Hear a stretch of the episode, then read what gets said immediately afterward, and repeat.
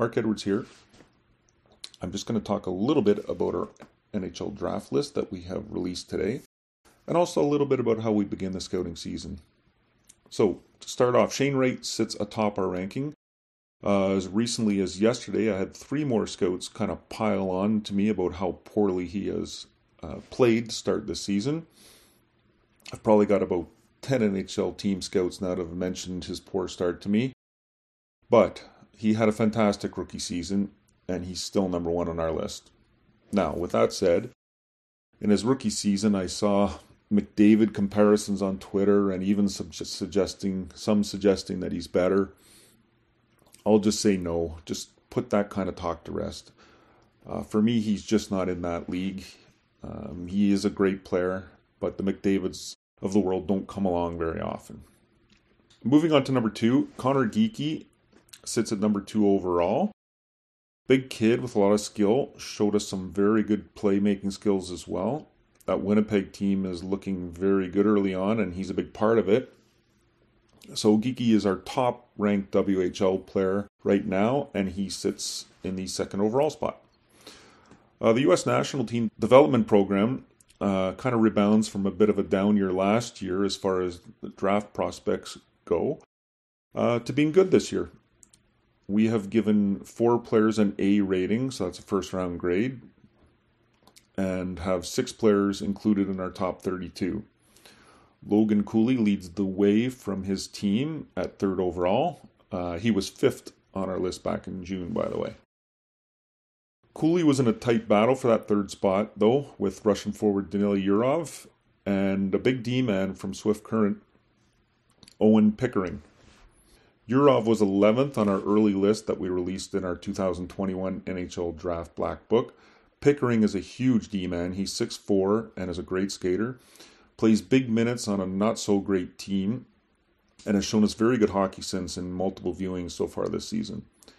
We're already becoming huge Owen Pickering fans, as our ranking might suggest.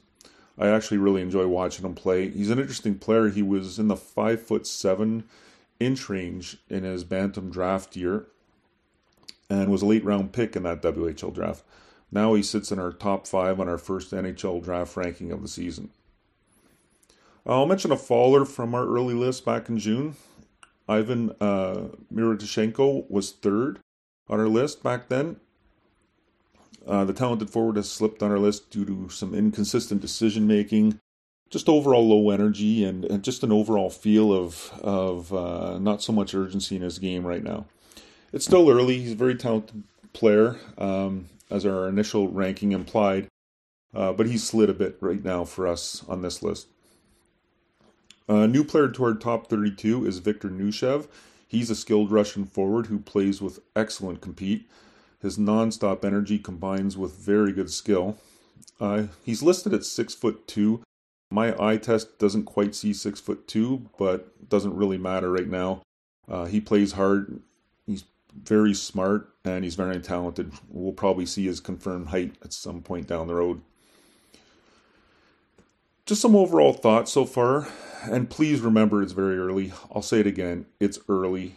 Um, this is almost like a preseason list. There's plenty of runway ahead before we compile our final ranking uh, as we approach June of 2022. I haven't even had a chance to see a few OHL teams play in person yet. I know several Ontario based NHL scouts with multiple teams they still need to see as well. And to give you an idea of what it's like for one NHL team, they've had a couple Western based scouts in the OHL since the season started. One is just going back home today. Uh, he was at my first game in Barrie on October 7th, and my most recent game yesterday in Mississauga and I've actually seen him at several games in between those two as well.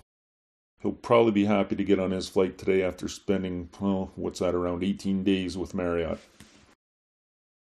Um, really quickly, too, on, on just starting the season, on scouts getting going early in the season, area scouts and you know even a team's director of scouting, um, I guess depending on where the, on where they are based, um, will usually try and watch the players in the area closest to where they live to begin the season. Now, of course, they will head off to a big event like the USHL Fall Classic uh, or those type things. But in general, the idea is to see all the teams in your local league as quickly as possible before switching out of leagues.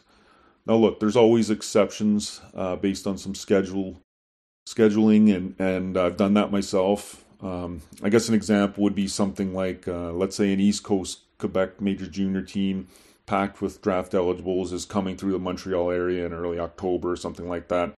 Myself and some other Ontario-based scouts um, would probably leave the OHL um, for the weekend and make a quick trip to Montreal or Drummondville or Shawinigan or wherever uh, the team's coming through and get a viewing or, or viewings of, of that team with fairly easy travel involved.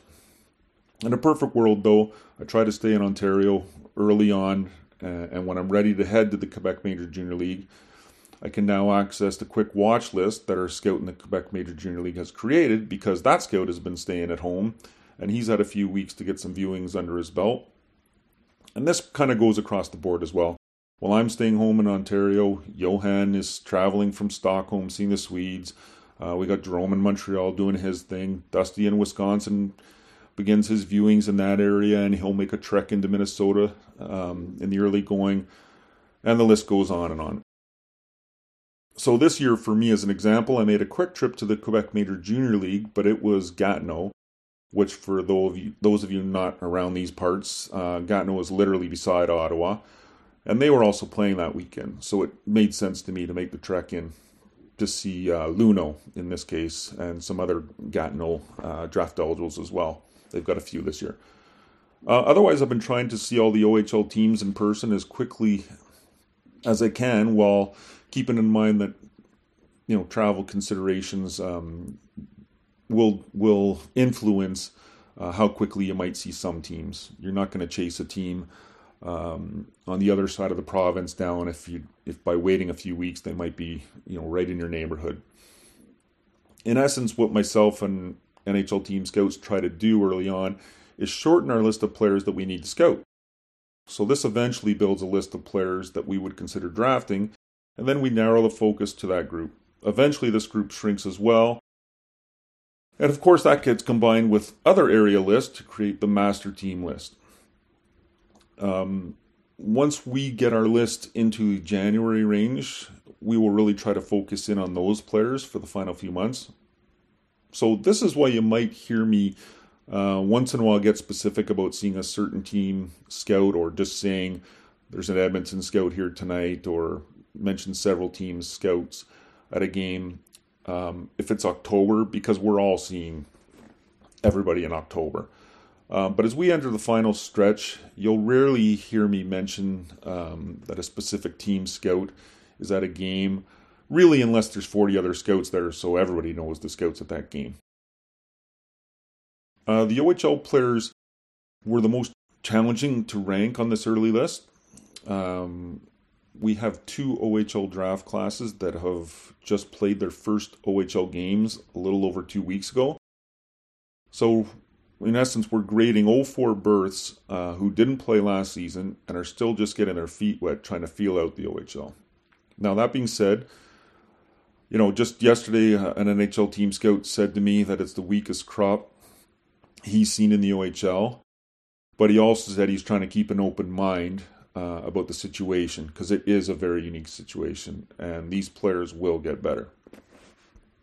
Uh, we ranked Shane Wright, as mentioned, at number one overall, but we didn't rank another OHL player in our top 32.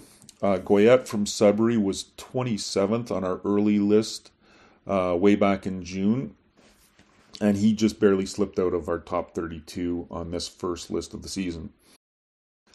Uh, we do have multiple OHLers ranked in that top 64, though, and members can see that full list, of course. Uh, I will note that the 05 draft class from the OHL uh, in the early going here looks very good. So we'll have that to look forward to. So, anyway, we've included our top 32 for free, and members uh, get to view, as I mentioned, get to view our top 64 list. Uh, thanks to all members for supporting us. Um, as I've uh, started my treks here, current gas prices are constantly reminding me of how many kilometers I'm logging. So, always the memberships are much appreciated as we uh, continue our travels uh, across this province and other provinces and obviously have our scouts located in different areas across the globe here uh, to begin the process of scouting the 2022 NHL draft class. And of course, more locally, we've got our guys in Ontario and Quebec and on the east coast of Canada scouting the OHL draft and the Quebec Major Junior draft as well. Um, for Platinum members, stay tuned. We're going to have some audio uh, coming soon for you guys. And that's about it for today. Take care, everybody.